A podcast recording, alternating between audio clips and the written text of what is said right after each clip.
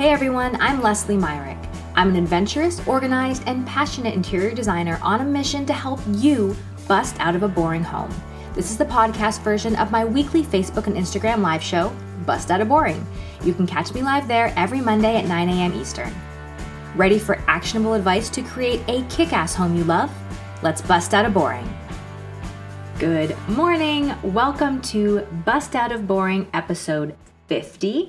I am your host, Leslie Myrick, and today we are going to answer one simple question Can you use rugs in the kitchen? Yes. Episode over. No, I'm just kidding. The answer is yes. I think rugs in the kitchen are phenomenal and can serve a great function not only, you know, from a practical standpoint, being all soft and squishy, but also they help dampen sound. There's so many hard surfaces in the kitchen. There's really not many opportunities for softness, and they look real pretty. So, short answer can you use rugs in the kitchen? Abso-freaking-lutely. Longer answer here is what to look for if you want to include a rug or runner in your kitchen. First of all, I like to stick with natural materials. Wool is a great one because it's really easy to clean. You can get kind of down and dirty with that thing. Jute, maybe, but it might get stained. I've never tried that in a kitchen. Um, or something that works really, really well are the indoor outdoor area rugs that have become popular and a lot better looking in recent years. So keep an eye out for those, whether they are runners or straight up area rugs, depending on the size of your kitchen. Natural fibers like wool or indoor outdoor rugs are great, great, great solutions for kitchens. One thing I do want to caution you about with an area rug especially for a kitchen when it's going to be around spills and stains and things like that, stay the heck away from any rug containing viscose. You will get to see any of those on the label, all the the ingredients, all the elements in the rug. Usually it's some combination of wool or polyester. If you see viscose, V I S C O S E, run. Don't buy that rug. I don't care how pretty it is. Viscose is a fiber that is made to look like silk.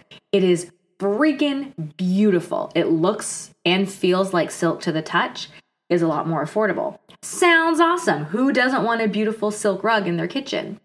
Here's the thing viscose, though, is a freaking nightmare to clean and to deal with. I have heard so many horror stories from clients who have invested in expensive rugs that had viscose in them they stain so easily, they're nearly impossible to clean.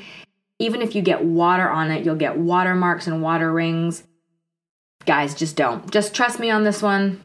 Yeah, run from viscose rugs. You got it. They look pretty, but they're crap. Especially don't put them in your kitchen. That's the one thing I'm going to caution you on. Probably a synthetic like polypropylene would work just fine in a kitchen too. I've never tried that one. I've always used wool or natural fibers. But there you go.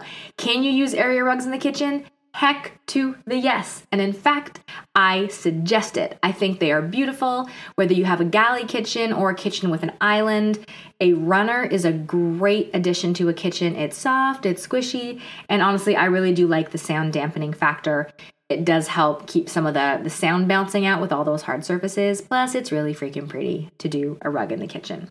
And one more tip vintage rugs can usually stand up to a kitchen. If you find a rug that's 40, 50, 60 years old and it still looks good, it has seen some things.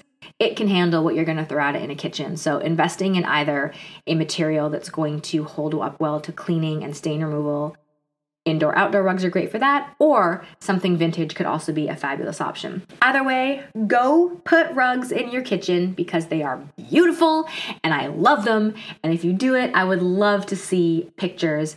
Tag me on Facebook or Instagram at Leslie Art and Design on Facebook, at Leslie Myrick on Instagram. You guys know I check all those. I would love to see what you're doing. If you haven't been on my blog lately, that's over at lesliemyrick.com slash blog and I'm doing a ton this month on kitchens. So you'll see my own kitchen makeover with a rug and lots of other tools, resources, checklists, great information for you if you are considering doing any sort of updating or prettifying to your kitchen. Have a fantastic week, friends. This was episode 50 of Bust Out of Boring.